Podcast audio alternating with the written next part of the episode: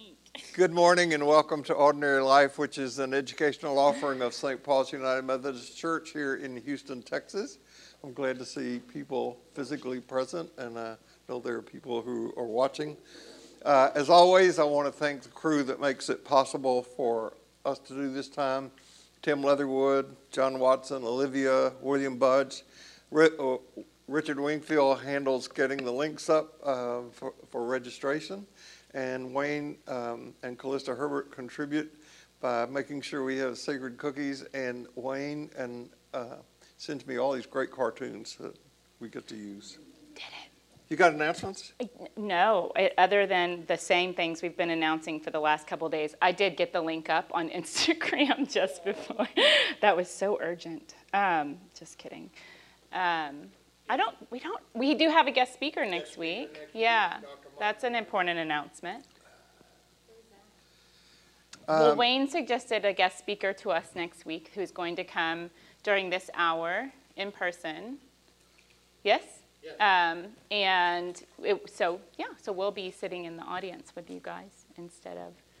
And it comes at a good time because next Sunday I will be giving the sermon at both 8:30 and 11 o'clock service here. So, and then the next Sunday the church will be burned down, I'm sure. So,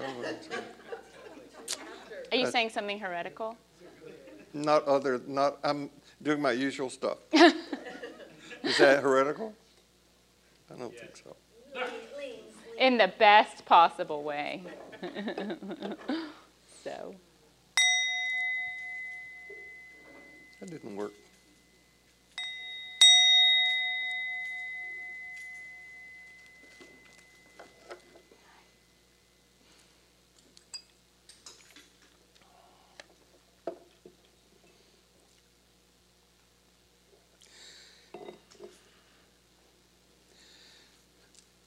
So we pray to and from sacred mystery these words. We offer ourselves to you to build with us and do with us as you please. And we ask to be relieved of bondage to the ego so we may better grow into our true selves. And no matter who you are, no matter where you are on your spiritual journey, you are welcome here. So the title of this time today is The Transformation of Consciousness. And this title is not original with either one of us. We got it from the chapter in John Sanford's book about the Gospel of John that deals with John the Baptist.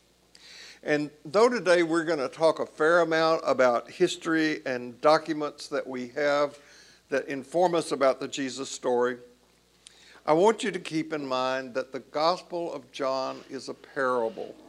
It was written from within a worldview that we no longer embrace, but it has relevance for us if we can make the same kind of transition in our time that produced the community that produced the Gospel of John. That makes sense? What I'm saying? So today, we're going to continue to lay the foundation and create a framework for what is coming up in the Gospel of John, because the next time we co-teach in here, we will be getting into the Book of Signs. Mm-hmm. And you know the first sign in the Book of Signs is that the story of Jesus turning water into wine. And it, based on what Sanford says, and based also on what John Shelby Spong says, we're going to do two Sundays to that particular sign. The first one is, I think we're going to do the feminine face of the sacred first, and then the second one we're calling Living in Ordinary Miracles. So,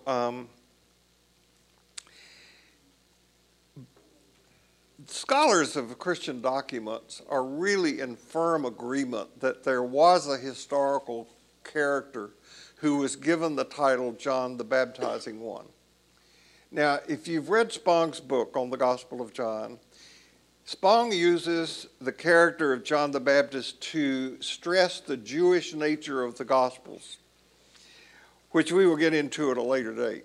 Sanford, on the other hand, uses the passages at the beginning of John to talk about the evolution of consciousness.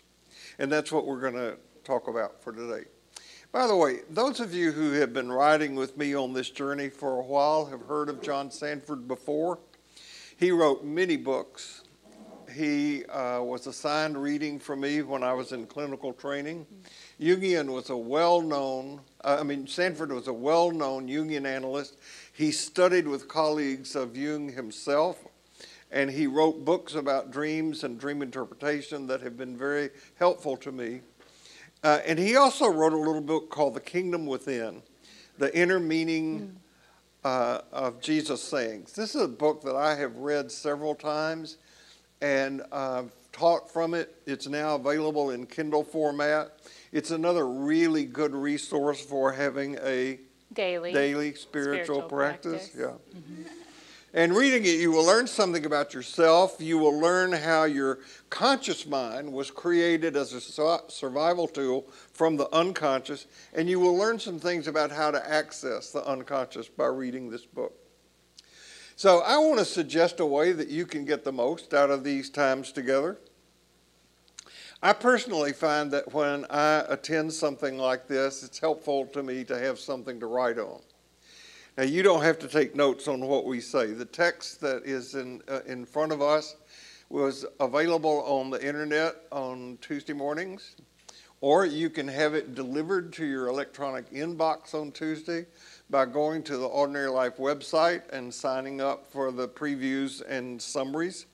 So rather than take notes per se, I think it would be helpful to write down the things or ideas with which you have the most resonance. What seems true to your own experience? What inside of you do you affirm to be true? Maybe something that we say reminds you of something you already know but had forgotten that would be useful for the journey. And then notice what things you have resistance to. What do you hear that goes against what you hold to be true? Do we say something you don't want to hear? Does it grate against your normal way of thinking about or viewing things? If there is something that makes you want to dig in your heels or turn away, pay attention to that because it can be very instructive. And then the third thing that I would suggest you pay attention to is the issue of realignment. Has something shifted for you? Something that reconfigures in such a way that you might live out of a different place, no matter how insignificant it might be. This is how we notice if growth is taking place in us or not.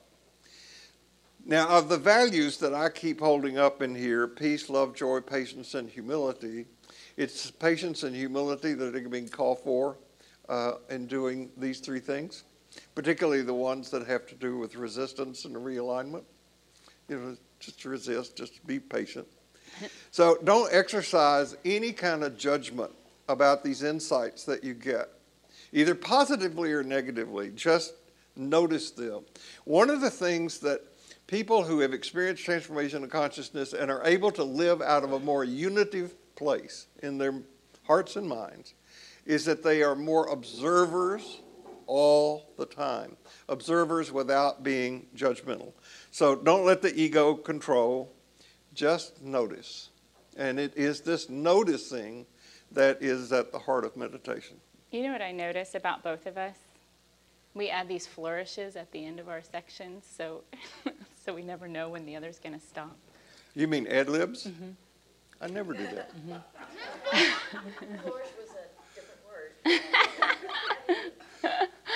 Oh, that's funny. In this chapter on John the Baptist, who Sanford explicitly equates with the symbol of the transformation of consciousness, he mentions one of my favorite thinkers, who is Pierre Teilhard de Chardin. You've heard both of us refer to him over time. So Pierre Teilhard de Chardin was a philosopher theologian, and he understood that the whole of evolution served the purpose of elevating consciousness. So not just human evolution, but all of evolution, that as things complexify, so does the thinking thing, if you will. Over the years, I'm sure my consciousness has been raised in this very room. I bet a lot of us can agree with that. And There is a thought shared by Carl Jung that the more we work on ourselves, the more we change the world. Teilhard theorized about this kind of global consciousness, and he thought it was actually a layer of the Earth's atmosphere. He called it the noosphere, which he, so as I said, was a literal layer of the Earth's atmosphere. So you have the geosphere, which contains all the rocks, land, water. Oh, I didn't put that in. All the rocks, land, water, and air. We have the biosphere, the next layer of reality, which is all of the living things. So plants, animals, sea life, human life. And then outside of that is the noosphere, which is this thin membrane of consciousness. And it is still in formation. It is the sphere of thought that envelops the earth. Some say that Teilhard, who was fascinated with technology, foresaw the internet. In other words, that the internet is this thing that connects consciousness. I'm not making a value judgment on that. It can be positive or negative, but it does connect consciousness. And it has this incredible ability to rapidly connect a thought. You know how fast a thought can be spread from China to Mexico, for example, right? It's the rise of planetary consciousness that Teilhard saw as integrating the geological, the biological, the human, and technological aspects. He was what you would call a technophile, and actually Ilia Delio falls in line with that, which means he loved technology and saw technology as a wonderful invention to elevating consciousness. I think it depends on how we use it. We've seen that we can use it for terrible things. But I do love the artwork that comes out of conceiving of the noosphere. It kind of has this wonderful imaginary component of it that we can sort of think of what is the mind? Is there a mind that envelops life? Teilhard saw the primary human function as evolving the noosphere that might ultimately lead to what he called the Omega Point, which is the complete fusion of spirit and matter. And despite all of the threats, the horrible events that Teilhard lived through, he participated in 2 world wars. So he participated in trench warfare. He saw the Holocaust. He saw the dropping of an atomic bomb. He saw the threat of excommunication from a church that he loved because he was writing about evolution and writing about consciousness on a sort of evolutionary scale. The Catholic Church threatened to excommunicate him if he continued to write. So he did write, but he never published. He just kept it. And do you remember this, Ilia Delio saying that she was given original manuscripts of Teilhard's after he died? Somebody was cleaning out his office and ran across these things and mentioned them to Ilia and said, I don't know if these have any value or not, but you can have them if you want them. Yeah. So he could not, he would have been excommunicated had he published in his lifetime. As it was, he sort of remained in exile from France for a long time and traveled around in many other places, but continued to put his thoughts down. And despite all of the terrors that he saw, he remained really optimistic about human compassion. Amidst so much suffering, he saw evidence of deep empathy. It seems we're kind of continually on the razor's edge of balancing the two, causing suffering and causing empathy. He believed that evil was a kind of cosmic groan, I love that phrase, a necessary birthing pain, he says, for heightened levels of consciousness to occur. He writes this line, and it's so like James Baldwin's, "The world is an immense groping, an immense search, an immense attack. Its progress can take place only at the expense of many failures, of many wounds." And then similarly, my favorite, James Baldwin writes, much later, actually not much later, about within a decade of Teilhard actually, "Love is a battle, love is a war, love is a growing up, which cannot occur without transforming pain, without entering into pain. This is not easy." Teilhard believed that humans possess this unique capacity for self-conscious reflection, and we've both said this in here, that we are the universe becoming conscious of itself. He also conceived that human evolution is not just this continued divergence, in other words, getting more and more different, but an eventual convergence into more integrated wholes. The direction of that convergence, he believed, is towards unity. Do not confuse unity with sameness. It just means that the parts are working together to achieve a greater whole. Finally, he saw that humans are a global species, that we are capable of dwelling in almost all places around the world. I guess maybe there's not a lot of human energy going on in Antarctica, but that remains to be seen. But think about that. An elephant, for example, cannot thrive in the wild of Texas or in the cold in Alaska, but humans are in both places. Humans are the most adaptable species that we know of, probably besides bacteria or viruses, which we've also learned are quite adaptable. The noosphere is this planetary nervous system. So think of how our own nervous systems become heightened to our surroundings and then adapt accordingly to changes or shifts. He saw this happening with the earth, that the earth is this living being that adapts as needed. He's among the pioneers of the 20th century, placing evolution alongside theology. He says that evolution is the general condition to which all other theories, all hypotheses, and all systems must bow, and which they must satisfy henceforward if they are to be thinkable and true. Evolution is a light illuminating all facts, a curve that all lines must follow. It is the earth discovering its soul, and to save that soul, we must participate in that discovery. So back to John the Baptist. He introduces this ritual of baptism, well, formally. In other words, the sort of the ritual that we now know of as baptism in the Christian church. One that we can see symbolic of the choice to participate in the evolution of consciousness. Baptism is not the removal of filth from the flesh, but a pledge of good conscience toward God, toward all things, really. To me, God and reality are synonymous. It is a symbol of renewed consciousness or an encounter with our depths as well as our absolute light. Perhaps I thought of this this week, how many in here were baptized at birth? Okay, about half. I was not. Were you baptized at birth? You're a Baptist? Really? Mm-hmm. As a Baptist? Mm-hmm. Oh, that's what happened.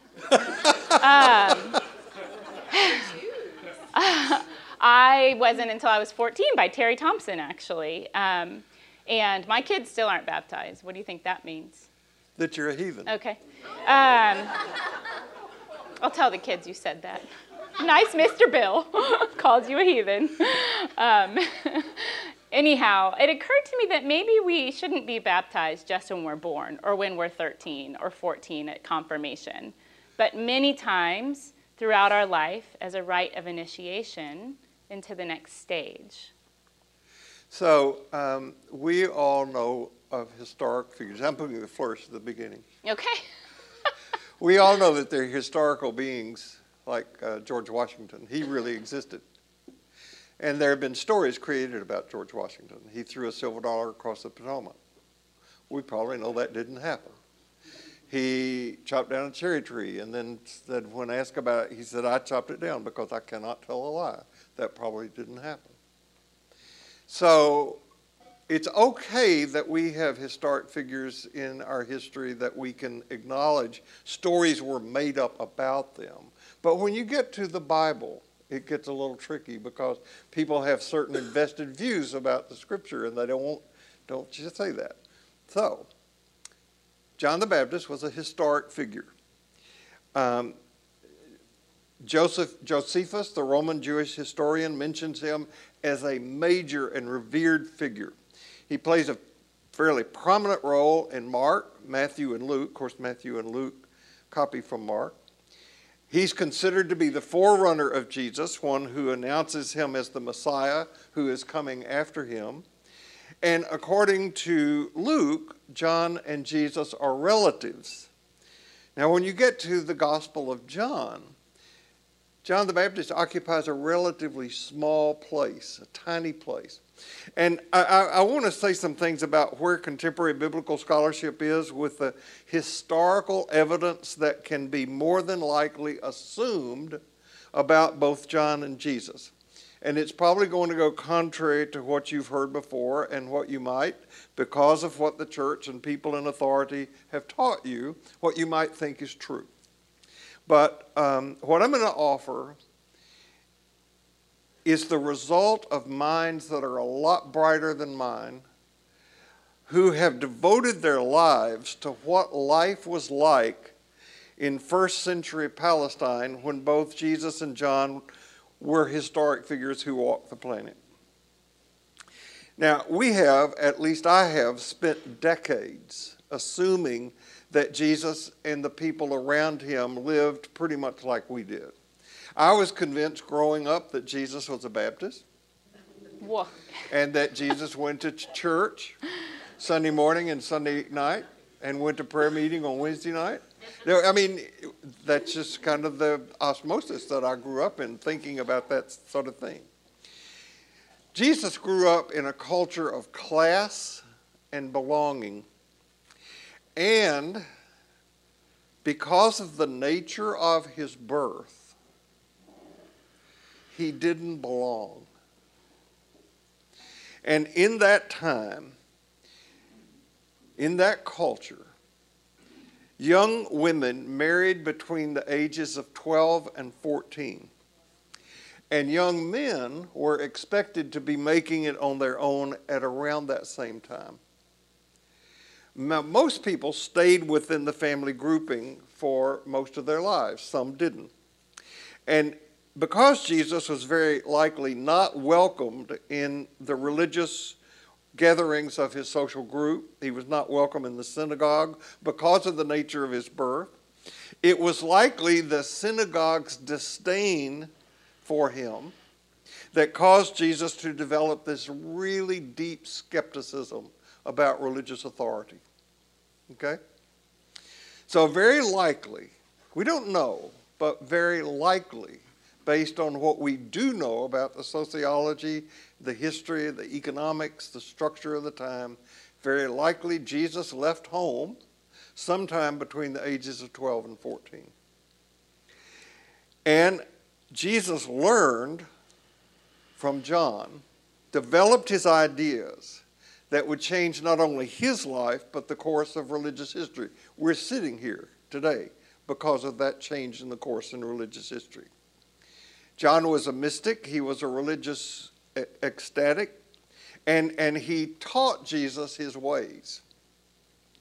But Jesus, with his charismatic personality, developed a distinctive path to his understanding of God that was all his own.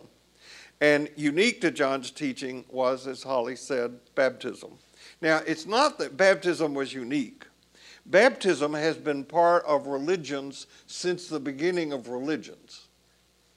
All religions involve water in some way or another. There's a story in the Old Testament, in the Hebrew Scriptures, about Naaman having leprosy and being commanded to go wash in the River Jordan 7 times. Remember? 7 times is a really important key number. In all these stories, 7 and 12, we'll get to that as we go along. Bathing by immersing oneself in a body in a pool of water, which by the way was crucial to temple worship. It wasn't just a matter of hygiene, but it helped maintain one's place in the community. And what made John the Baptist's baptism unique, what made it stand out, was that he tapped into the very popular discontent people had over how religious authorities tried to control and profit from how people made themselves clean. You had to pay to be baptized in the temple pools, and John said, no, come get into Jordan, that'll do it, and you don't have to pay a penny. And that's why the religious authorities were so upset with John. And Jesus would come along and he would take it even further, showing the evil powers of the system for what it was. Jesus just went further from John. It was not immersion in water that mattered to Jesus. In his later ministry, it was immersion in the sacred spirit that not only led to release from the prison of the belonging system, but also it introduced one into a community of compassion. And it is in the community of compassion, both entering into it and living out of it, that leads to the transformation of consciousness. Make sense? Entering into it and living out of it. And you'll hear Jesus talking as we go on about entering into the kingdom of God, which is not a place to get to, it's a place to live from. So the Gospel of John doesn't present John the Baptist as a historic figure. He is a symbol. The old way doesn't work. John's symbolizes disaffection with the old. And Jesus, according to the Gospel of John, symbolizes new consciousness coming into being.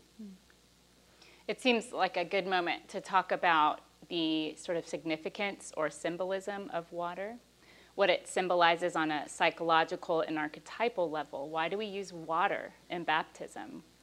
In the Gospel of John, John is the vessel. Remember, he's the thunder in the desert, and Jesus is the water.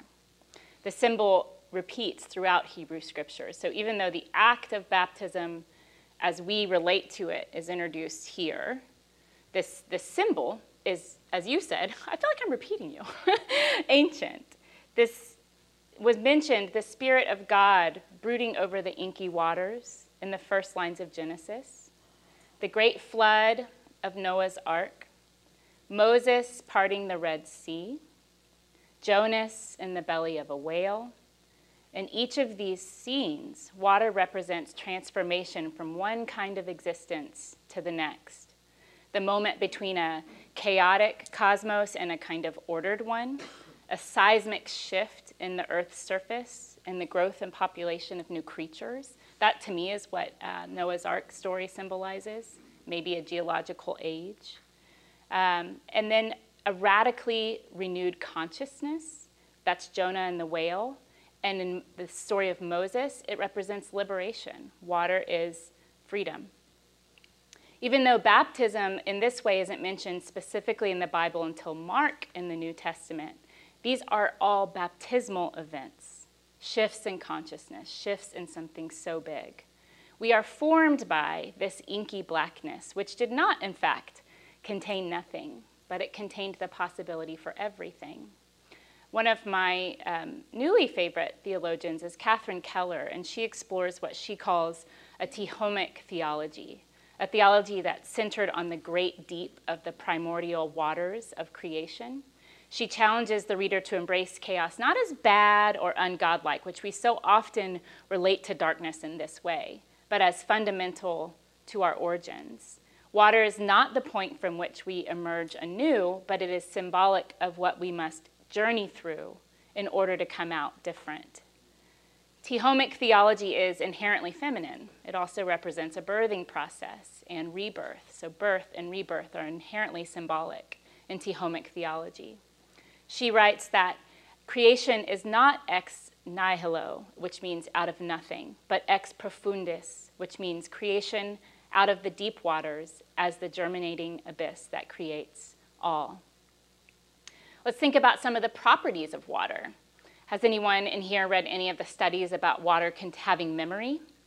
Water remembers every place that it's ever been, and if you examine a droplet of water, it has evidence of everywhere that it's ever been.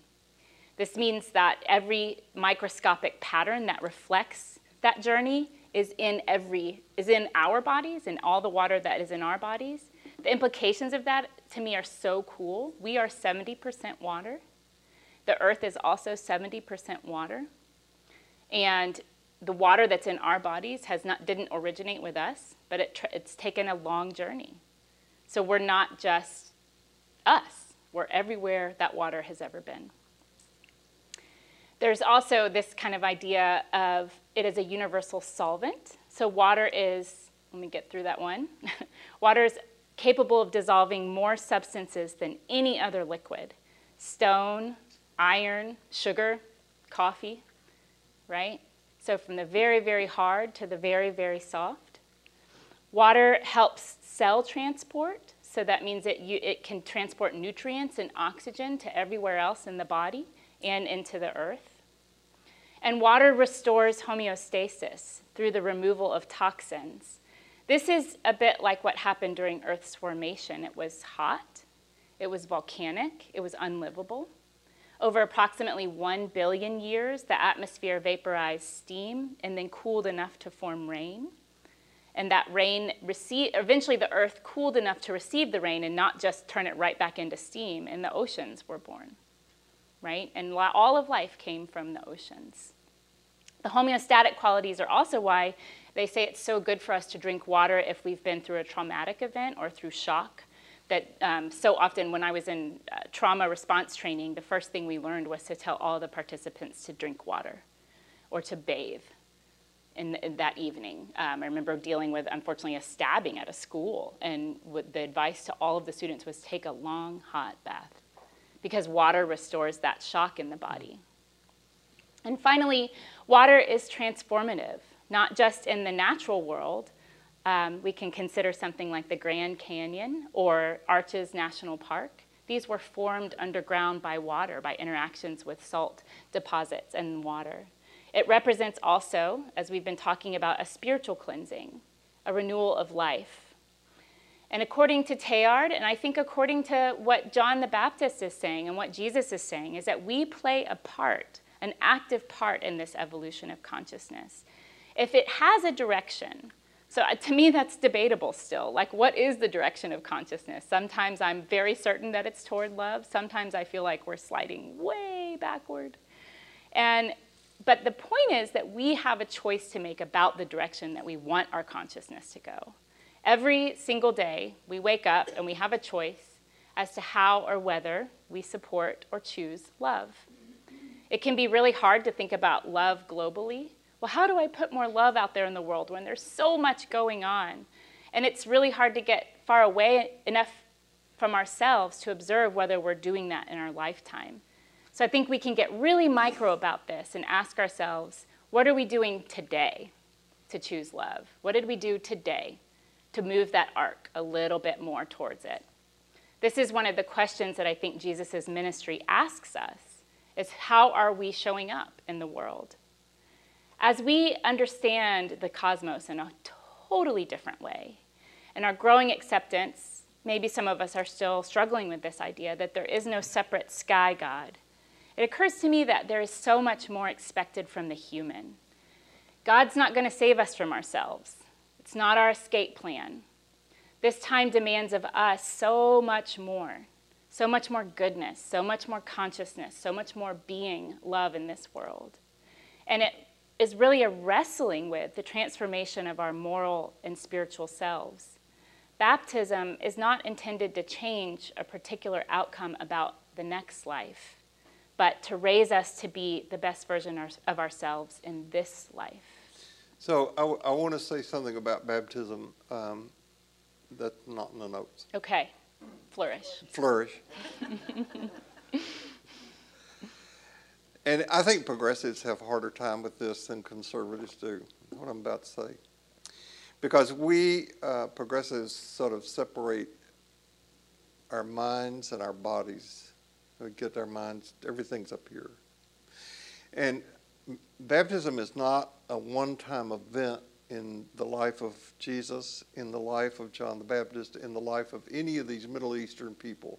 It was a dramatic ritual that they did over and over and over again. It was, imagine the whirling dervishes. Or imagine if you've ever seen a rabbi read the Torah, they get into the body rock. Or if you've ever seen a Muslim read the Quran. Or if you've ever seen a Baptist get the Holy Spirit. Absolutely. The body is, the body is in there. And the body movement leads to this kind of ecstatic experience. So it wasn't that they went into the water once. They did it over and over and over, and it induced a kind of trance, a kind of ecstatic way of experiencing themselves and what was around them. So don't think of baptism as the way you have seen baptism performed in churches. It was not that at all.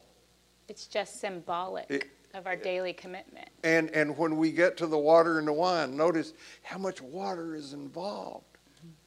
Over and over and over again. So anyway, so between the time Jesus is 12 and he went to be baptized by John, we know virtually nothing about that period of Jesus' life. The scholars refer to this as the hidden years, and with good reason. But scholarship and piety abhor a vacuum. So these years have been filled in some pretty creative ways. In the Gospel of Luke, it is said that Jesus submitted to his parents back in Nazareth and that he increased in wisdom and stature and in favor with God and man. And a myth has been created about Joseph, Jesus' father, because in one portion of the Gospel, Jesus is spoken to in a derisive way by saying, "Isn't this the carpenter's son?" Right? And so there's this myth that grew up around Jesus and Joseph. And you no doubt have seen artist renditions of Jesus growing up in the carpenter's shop with his father. This is not the one that graced the walls of the church where I grew up. I couldn't find that one, but there is one where Jesus is helping Joseph out in the carpenter's shop. I hope you know that nothing, absolutely nothing in Christian scripture supports this. Nothing. Sometime in the 2nd century, there was a writing that appeared that contained a story where one day Joseph was working with a piece of wood that was too short, so Jesus stretched it to the correct length. It was a rubber tree. Yeah. And once Jesus fashioned some birds out of clay and then made them have life and fly away. There are scriptures. They didn't get it, make it in the New Testament, but there are writings that contain these kind of stories. I think that the funniest and likely most sacrilegious portrayal of Jesus' hidden years was written by Christopher Moore. It's called Lamb: The Gospel According to Biff, Christ's Childhood Pal. I read this book a couple of times. It is so funny, and it is sacrilegious, warning. And for me, the most scholarly book that has been written on the hidden years is that of a very highly respected scholar and historian by the name of Bruce Chilton called Rabbi Jesus, an intimate biography. Now, I want to be clear. There have been dozens of books, scholarly books, written about the hidden years of Jesus. This is one of them. I recommend this book. It's not a difficult read, but it will certainly enlighten you about the context, the economy, the life, the communal life that was true in Palestine in the time of Jesus' growing up years. Now, we don't know what really happened, but we do now know because of more archaeological discoveries and more manuscript discoveries, we're learning more and more about that particular time. So in the Gospels, Jesus is depicted as going to Jerusalem with his parents for the Passover. And what the scholars now know is that the size of the temple in Jerusalem that Jesus saw is likely beyond our comprehension. Just the outer court, which would be in the left side of the screen. Is that right? That big open space? Mm-hmm. Was 5 football fields long and 3 football fields wide. It was because, of course, they had a context for football back then, right? So we can know. Well, yeah, that's the only analogy I could come up with. The point is, the complex was enormous, and you couldn't get in without being baptized. Mm. Nobody, Jewish or non-Jewish. You had to go into one of these pools that surrounded the temple and be immersed. You had to go into full immersion, no clothes. And, of course, you had to pay for it. Mm-hmm. Mm-hmm. That's how they built this giant complex. Now, I think it's hard for us, for whom baptism is little more than a naming ritual, to imagine the emotional enormity, the intensity that this once-a-year trip, if then, to what was considered the holiest place on earth, on the holiest day on earth, what it might mean to an adolescent boy. Jesus had come to the place where, according to their theology, God lived. God's presence was in the temple, in the Holy of Holies. Once a year, the high priest went there. This was their theology. God's presence was there more palpable than any other place on the planet, according to what they had come to believe. This is the home of Abba, Jesus' father. And father does not mean masculine in the sense. It is a connotation of intimacy that Jesus had with the sacred. So though Jesus had been excluded from the gatherings in the synagogue at Nazareth, here that exclusion did not apply. And the themes of fatherhood of God and the importance of inclusion would mark Jesus' teachings for the rest of his life.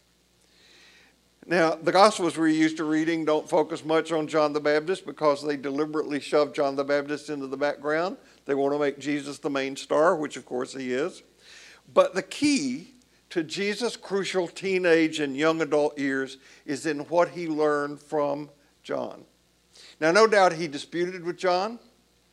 John was a far more politically radical person than Jesus was, meaning he was specifically politically radical. He criticized Herod by name. That's why he got beheaded. He upset the royal family. Well, it was a woman who demanded he get beheaded too. Yeah.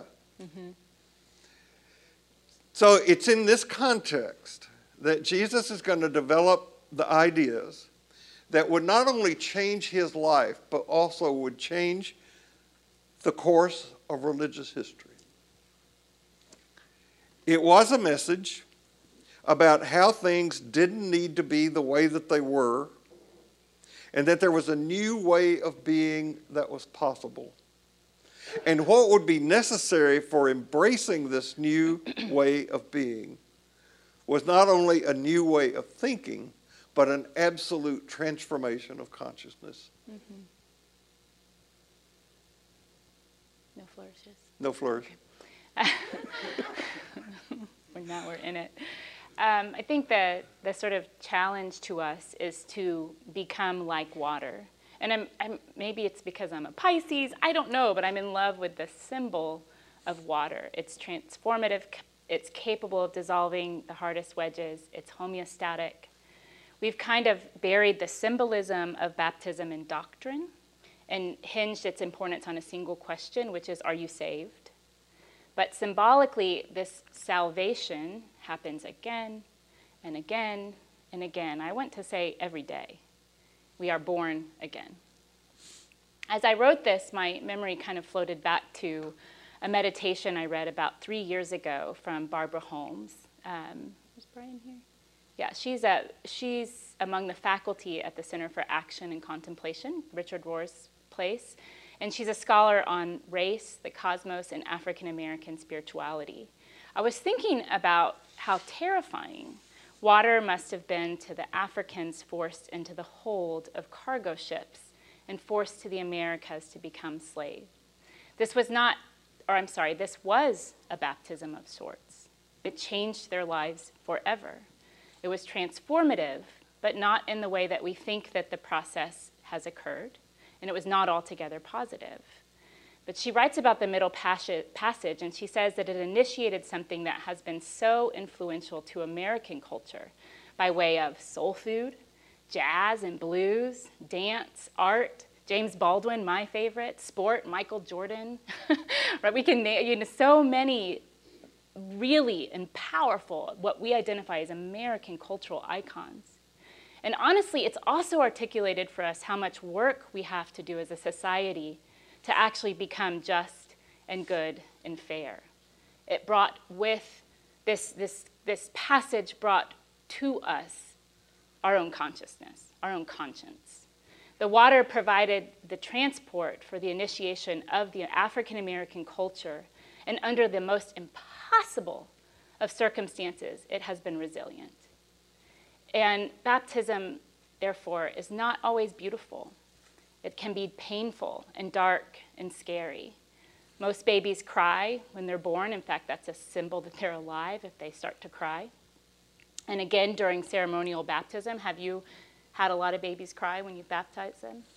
Yeah. Yeah. And I just thinking of a meme that somebody sent around earlier about this little baby speaking into the camera saying, "Man, it was awful. They took me to church and put me in a dress and then tried to drown me." Right, exactly. It can be terrifying. I remember the first time I tried to gently lay my son's head back in the bathtub to rinse his hair, and his eyes were full of terror. So Barbara Holmes writes, "They lay together in an involuntary rebirthing cocoon. It was a community of sorts, yet each person lay in their own chrysalis of human waste and anxiety. More often than not, these Africans were strangers to each other by virtue of language, culture, and tribe. Although the names of their deities differed, they shared a common belief in the seen and unseen. The journey was a rite of passage of sorts that stripped captives of their personal control over the situation and forced them to turn to the spirit realm for relief and guidance. The only common sound that would carry Africans over the bitter waters was the moan. Moans flowed through each racked body and drew each soul toward the center of contemplation. One imagines the spirit moaning as it hovered over the deep during the Genesis account of creation. Here the moan stitches horror and survival instincts into a creation narrative. On the slave ships, the moan became the language of stolen strangers, the sound of unspeakable fears, the precursor to joy yet unknown. The moan is the birthing sound, the first movement toward a creative response to oppression, the entry into the heart of contemplation through the crucible of crisis." This is part of the possibility of baptism, is to move through pain and fear into something transformed. I think back to the world in which I imagine Jesus lived, a divided world, a hurting one. And I feel like we live in such a world today in which we need a creative response to division. We need these baptismal waters to become something new. It's not comfortable, meaning mostly for white folks, I think, to encounter ourselves and our ancestors as sites of oppression. But it's a yoke that needs to be acknowledged so that it can be changed. If we are unaware of the yokes we bear, we can't change them. If we don't enter the water, we can't become aware. I thought of Hafiz's poem. We kind of need to be like the fish who becomes aware that it's wet, right? Hafiz wrote this poem. First, I'm about to swear, it's in his poem. He's a mystic, I think I can say it. First, the fish needs to say, "Something ain't right about this camel ride, and I'm feeling so damn thirsty." Pay attention to that thirst. To know how we are submersed in the water is to become aware of what lurks there. To become aware of what lurks in the water is to call it by name. When we call it by name, we invite its presence. And once it's there, once we acknowledge its presence, we can't ignore it. We can't know the light without also knowing these inky, dark waters of creation. I want to share one of my favorite meditations from Howard Thurman, who really put time, energy, his entire life's work into developing what he called, this was not original with him, but the beloved community. And it was a community dedicated to the intentional relationship building between interracial and intercultural and interfaith people. He found a lot of solace in the natural world. In his book, The Meditations of the Heart, he implores us to discover whether we are canals, reservoirs, or swamps. I think I've mentioned this in here before. He says that some lives are channels, canals through which things flow. They connect other people, movements, and purposes. They connect needs to help, friendlessness to friendliness, and a canal can also be a peddler of gossip. So we choose, which kind of canal are we? Second, a reservoir is a resource upon which we can draw in times of need. A reservoir holds water so that during times of drought, we can pull from it.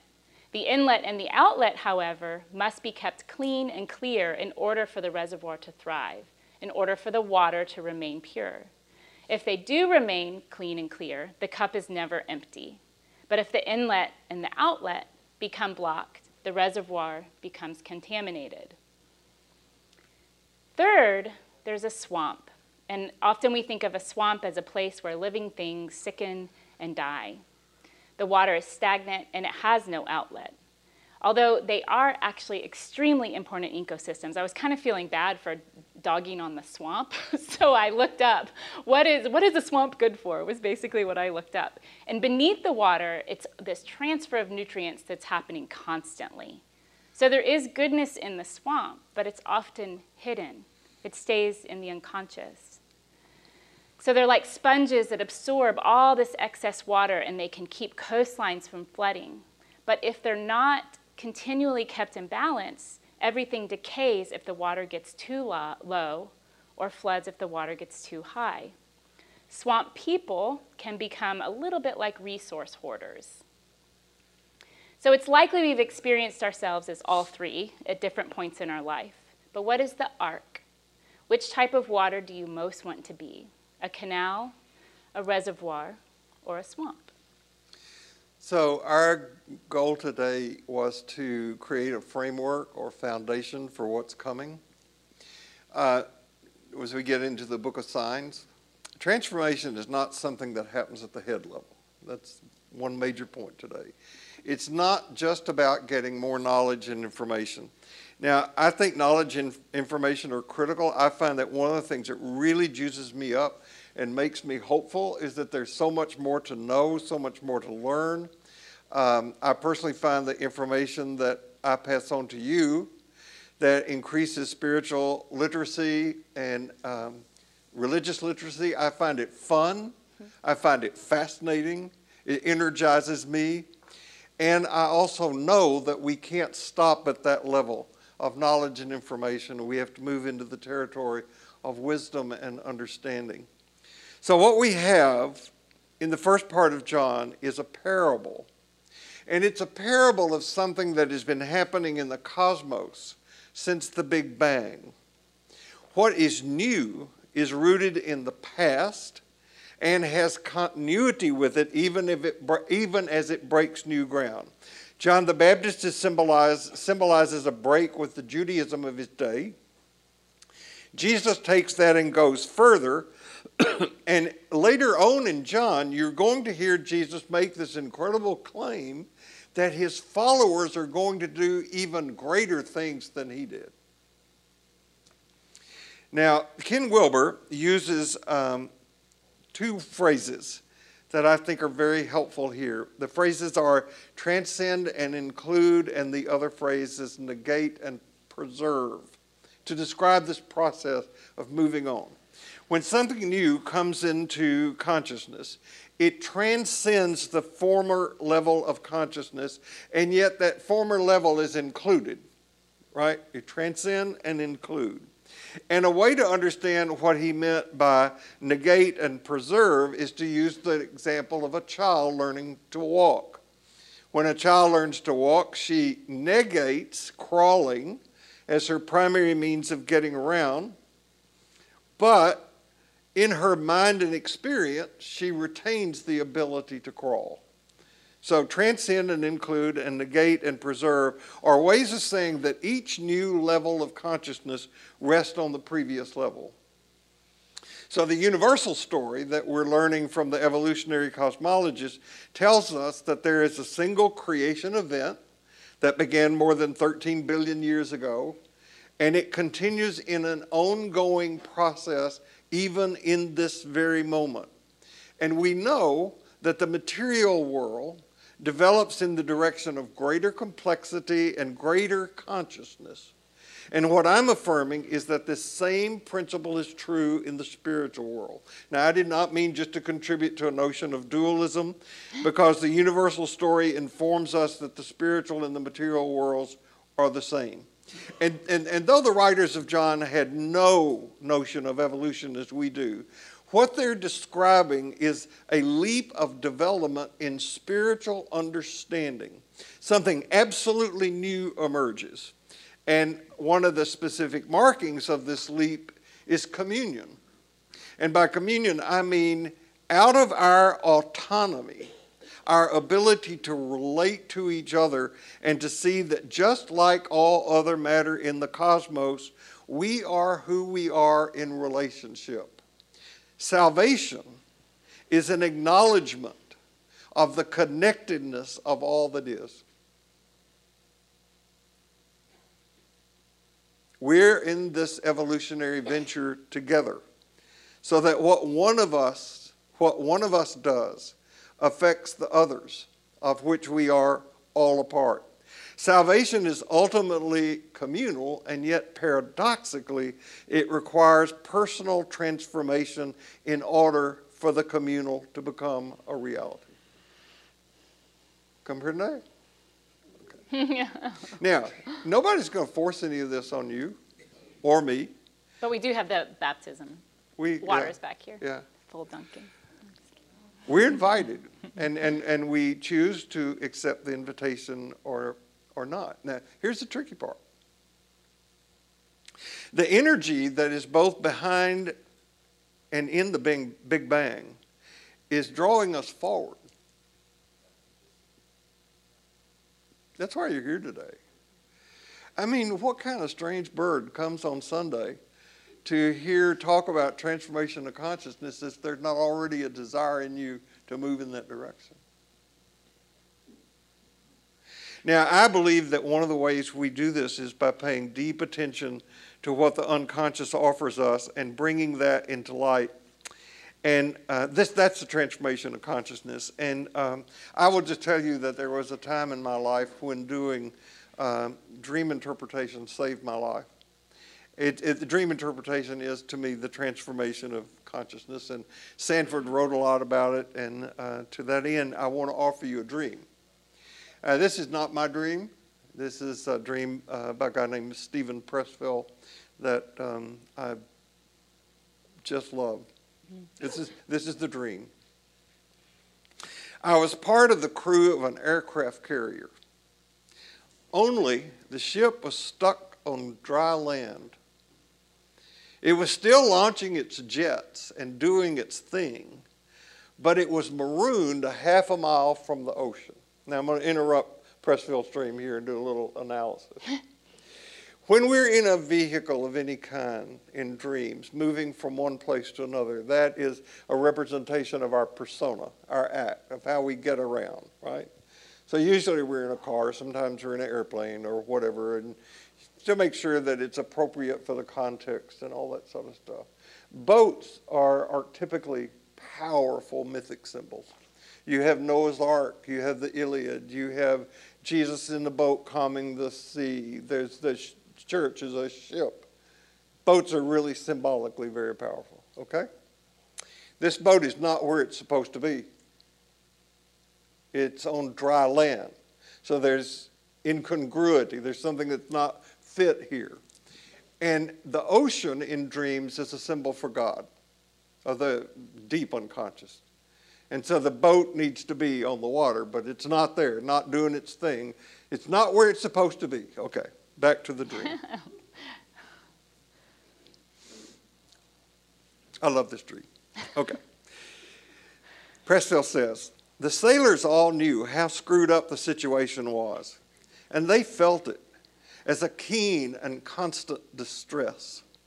The only bright spot was there was a Marine gunnery sergeant on board nicknamed Largo. In the dream, it seemed like the coolest name anyone could possibly have. Largo. I loved it. Largo was the one guy on the ship who knows exactly what's going on. He's the tough old Sarge who makes all the decisions and runs the show. But where was Largo? I was standing miserably by the rail when the captain came over and started talking to me. Even he was lost. It was his ship, but he didn't know how to get it off dry land. I was nervous finding myself in conversation with the brass. I couldn't think of a thing to say, but the skipper didn't seem to notice. He just turned to me and casually said, "What the hell are we going to do, Largo?" That's the question, isn't it? About our lives, about our world. What the hell are we going to do, Largo? No matter where you go this week, no matter what happens, remember this: you carry precious cargo, so watch yourself, and see you here next week. Thank you. I shouldn't.